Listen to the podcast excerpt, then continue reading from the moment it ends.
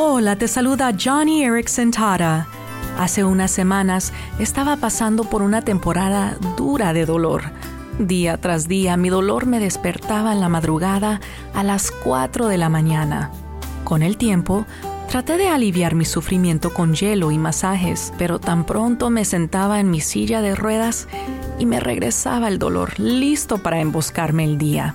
En la oficina tenía que pedir a mis compañeras de trabajo que me recostaran para descansar un poco y cambiar de posición.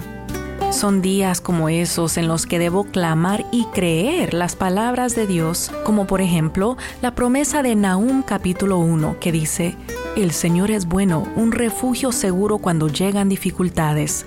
Él está cerca de los que confían en Él. Amigo, amiga, esas promesas son tuyas también, especialmente si hoy estás pasando por malos tiempos.